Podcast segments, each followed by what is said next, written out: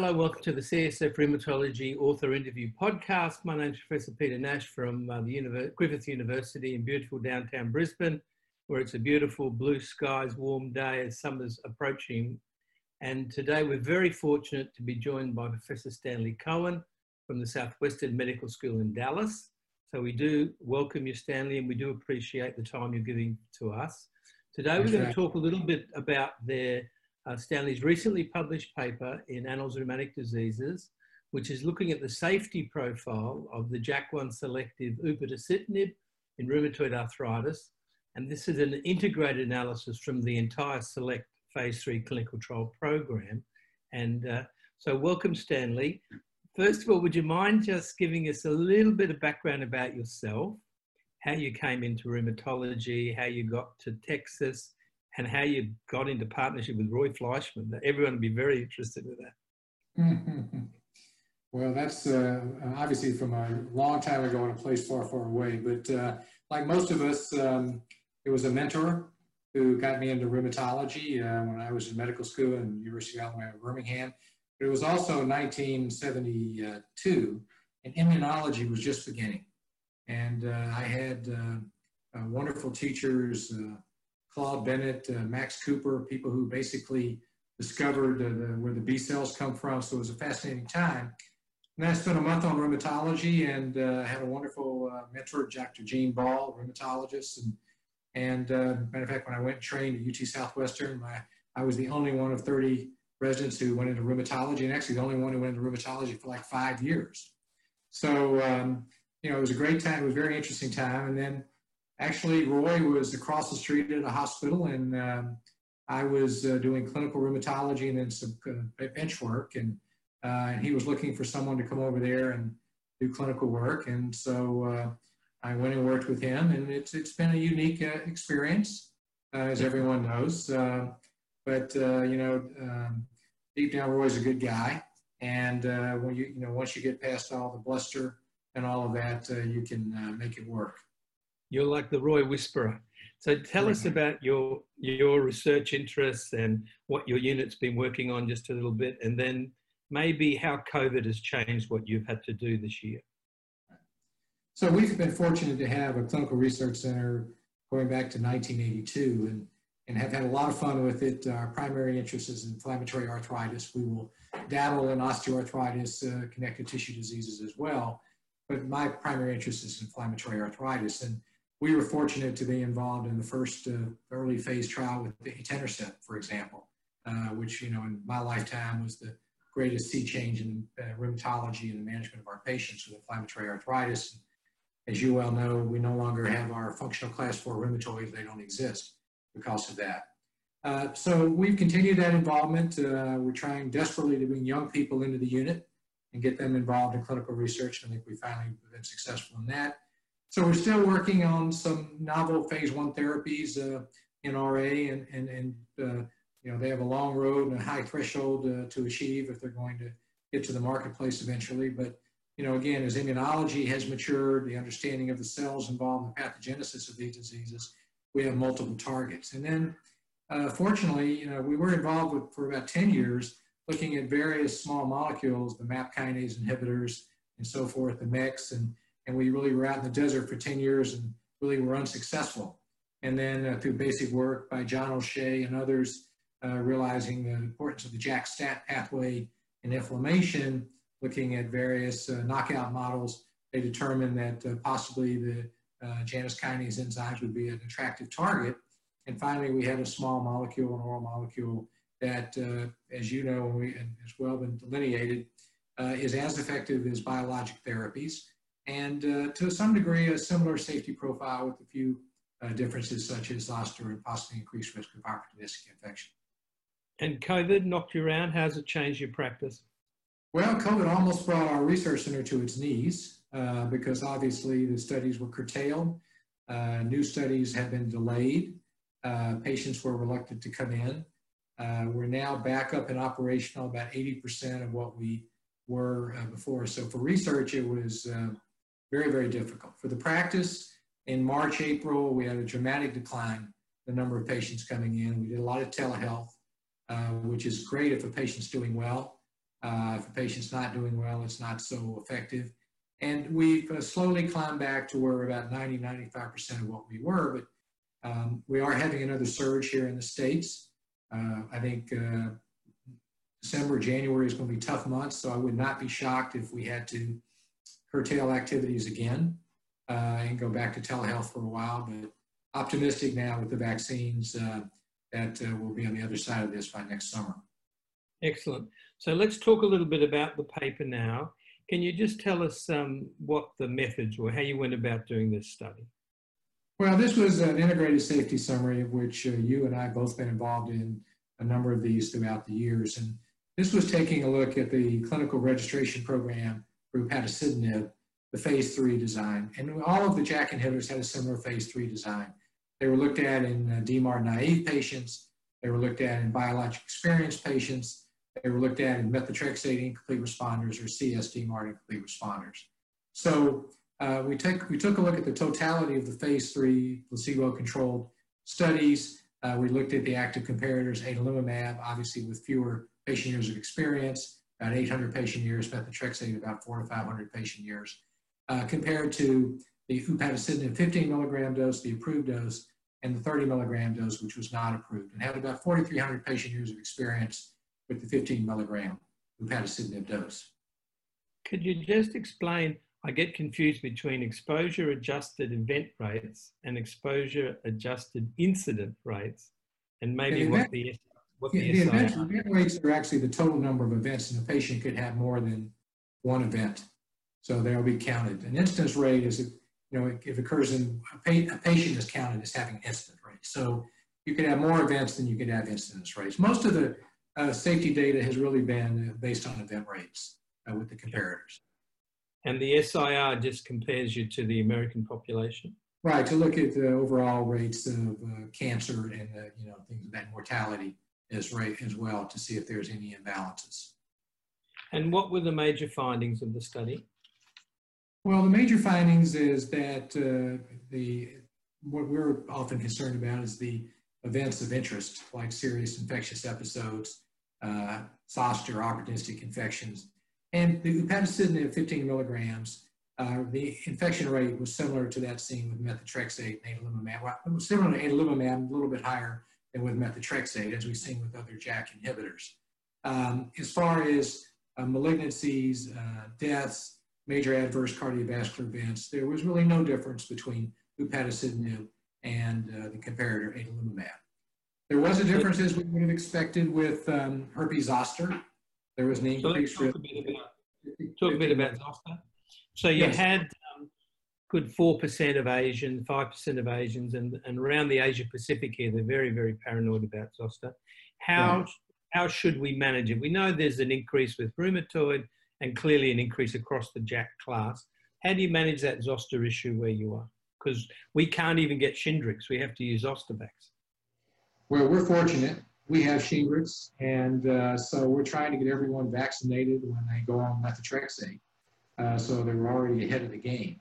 So we're, if we have a new patient who's a methotrexate complete responder, about a biologic complete responder, and about to go on a JAK inhibitor, we tell them to go ahead and get their first uh, dose of the Shingrix, and then dose two to four weeks later uh, with the JAK inhibitor. So we, I think we're finally on top of that. I was very pleased to see at this year's ACR meeting a small abstract with about 40 or 50 patients per call on JAK inhibitors who received uh, recombinant zoster vaccine and showed that 75% of the patients had a good response to the vaccination. So, you know, our, our patients were not studied in all of the Shingrix uh, trials, so it was good to see some uh, uh, small data in our patients who are on immunomodulators.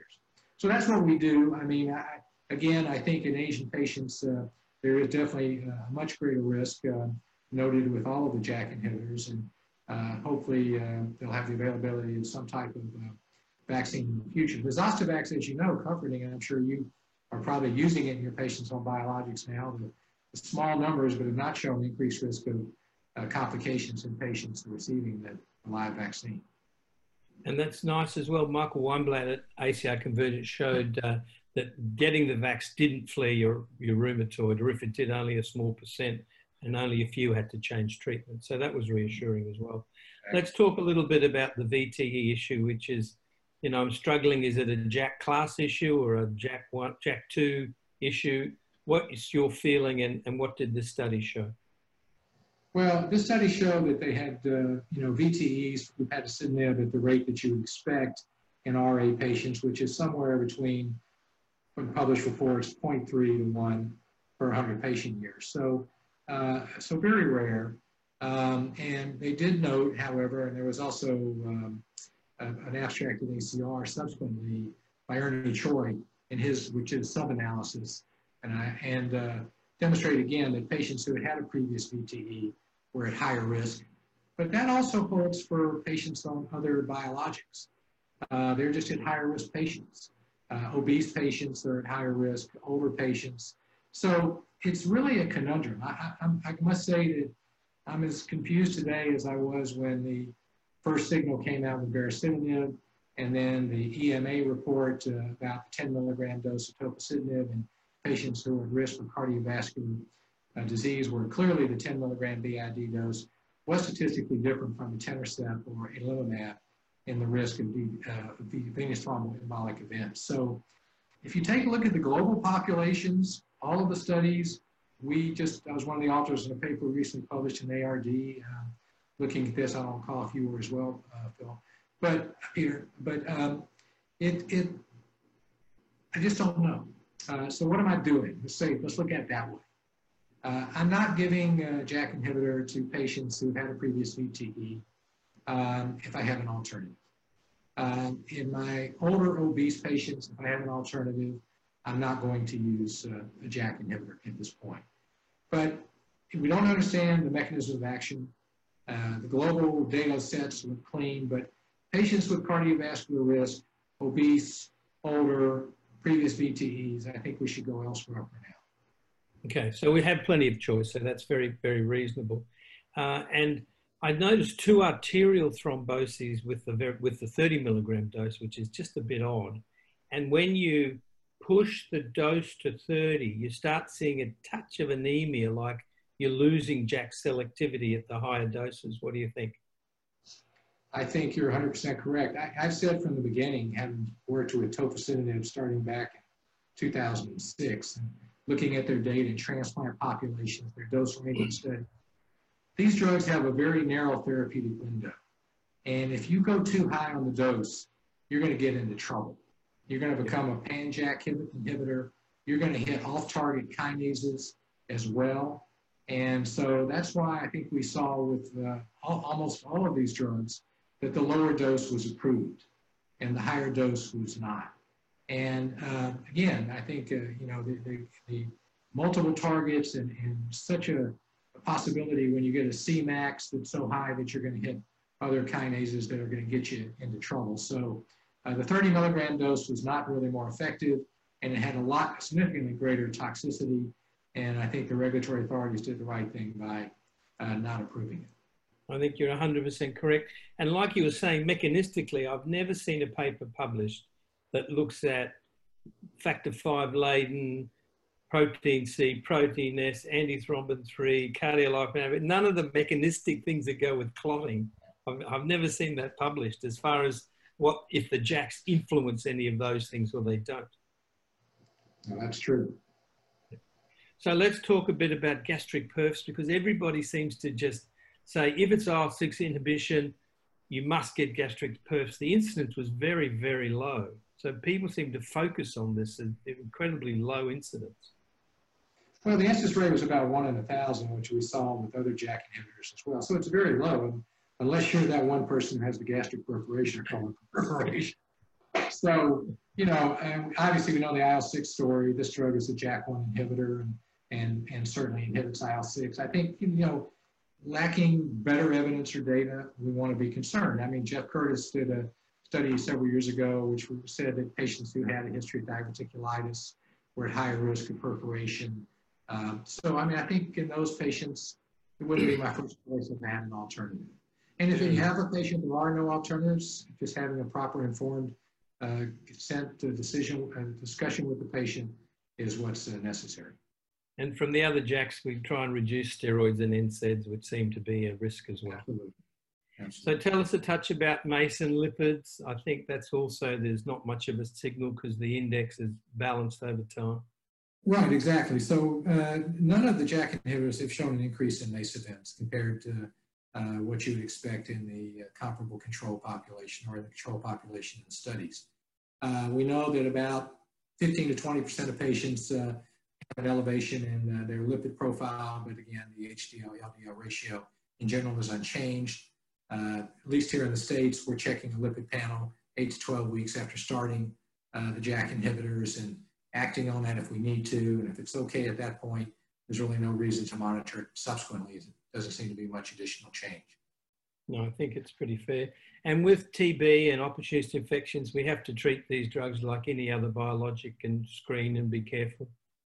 Absolutely. Uh, pre-screening for TB. I think there's a slight increased signal not for opportunistic infection. Most of these were mucosal candidiasis, which were not uh, a significant issue but it's just something uh, we need to be cognizant of. You know, the, again, as I said earlier, and I'm sure you agree, you know, this, this is not a drug for, these are not drugs for sissies. Um, we need to be careful in our patients with multiple comorbidities. Um, I think that uh, because of their multiple uh, cytokine inhibition, uh, that um, these drugs need a little closer monitoring. Somewhat remind me of, you know, 22 years ago with leflunomide really good drug, but requires monitoring, a few more aggravating side effects. Um, the, the, you know, the beauty of these drugs is they're oral, and uh, so patient um, uh, adaptation to the, these medications is, or, or pleasure with these drugs is great because they don't have to inject. I'm with you. We shouldn't let just because it's a tablet get starting to get used at general practice or general physician level. It really should stay with the rheumatologist. Yeah, and, and I think that, and I think that in patients with multiple comorbidities, these would not be the first choice. And I know you were the first author on the EULAR review of, uh, you know, kinase inhibitors. And I think that's something we need to keep in mind as we move forward with these therapies, which are going to become much more prevalent in other diseases like atopic dermatitis, possibly lupus, and we know the spondyloarthropathy data looks good as well. So just to knock a few more off, malignancy, no signal over time, although we're very cognizant of melanoma, and non-melanoma skin cancer here, and there was some signal with the 10 milligram TOFA. What about UPA? And there really wasn't uh, much of a signal, but you just need to be, these patients need to be monitored. I think for all patients on immunomodulatory therapy, going back to azathioprine and all the problems we've seen with the cutaneous uh, can, skin cancers, benign skin cancers, I have I try to get my patients to see a dermatologist once a year. Perfect. And finally, what about CPK and, and the JAKs? There was one rhabdomyolysis, which must be the only yeah, case ever. Yeah, and that, that was that on 30 milligrams, and that patient had some other medical clinical issues. But again, it's an interesting thing. You know, having done phase one trials for many years, we always would see CPK elevations because we checked it. They were always being monitored, and there really were no clinical uh, relevance. But um, I think that uh, you know, if certainly someone's having myalgias or weakness, it, you keep, need to keep that in mind, but we really haven't seen it. Uh, the other thing that's interesting that I'm getting to see a, a little occasional patient, and we've known about this minor serum creatinine elevation with all the JAK inhibitors, which really has been clinically insignificant. But when you, I'm seeing it a little bit in some patients who, like for example, a patient with IgA nephropathy who is on a, um, upadacitinib, seeing a little bit of an increase, which gives you a slight angst. Um, and I've had one other patient I've had to take off the JAK inhibitor who had an elevation in uh, serum creatinine, decrease in GFR that improved. So although in the clinical trials there was very little concern, I think some that we have to be aware of as well. Like you say, you see some funny things. I have a couple of patients who are bitterly complaining about recurrent herpes simplex. You know, these other viruses that would fit with the mechanism of action that Absolutely. you never see in any of the trials or anything makes me wonder we should make sure our girls get Gardasil for HPV if they're going on to UPA or something like that. Well, certainly by inhibiting an interferon, uh, type 1 interferons, which this does. And we've seen it with anifrolumab and other drugs that uh, block interferon. You see a viral signature. And I think that's, again, one of the uh, reasons that I'm saying that in patients with multiple comorbidities, uh, we need to be a little more conservative. So it's been a pleasure having a chat. Uh, any take home message for the clinician about uh, UPA? And do you see UPA in any way different to the other JAKs, either efficacy or safety? I don't think that UPA is different from efficacy or safety. I know they had in the efficacy data superiority, adalimumab uh, instead of a similar uh, response like TOFA had. Um, I think it's very similar. I think the, the fascinating thing which we're beginning to see, and there was an abstract both at EULAR and ACR, and I'm sure you're seeing it in clinic and I'm seeing it, is that you can potentially cycle through the JAKs for patients. I've had patients who've not done well on TOFA They have done well on UPA. And in the paper, the Spanish paper that was presented, uh, I think it was from Spain, maybe an Italian paper, um, the patients who had failed one or the other, they flipped them back and forth and they had a significant clinical response to the second JAK inhibitor. And so we'll never see a clinical trial done because it's of no benefit to the pharmaceutical companies. But uh, I think as we'll learn from observational registries, whether or not these drugs uh, you can cycle, and I think you can.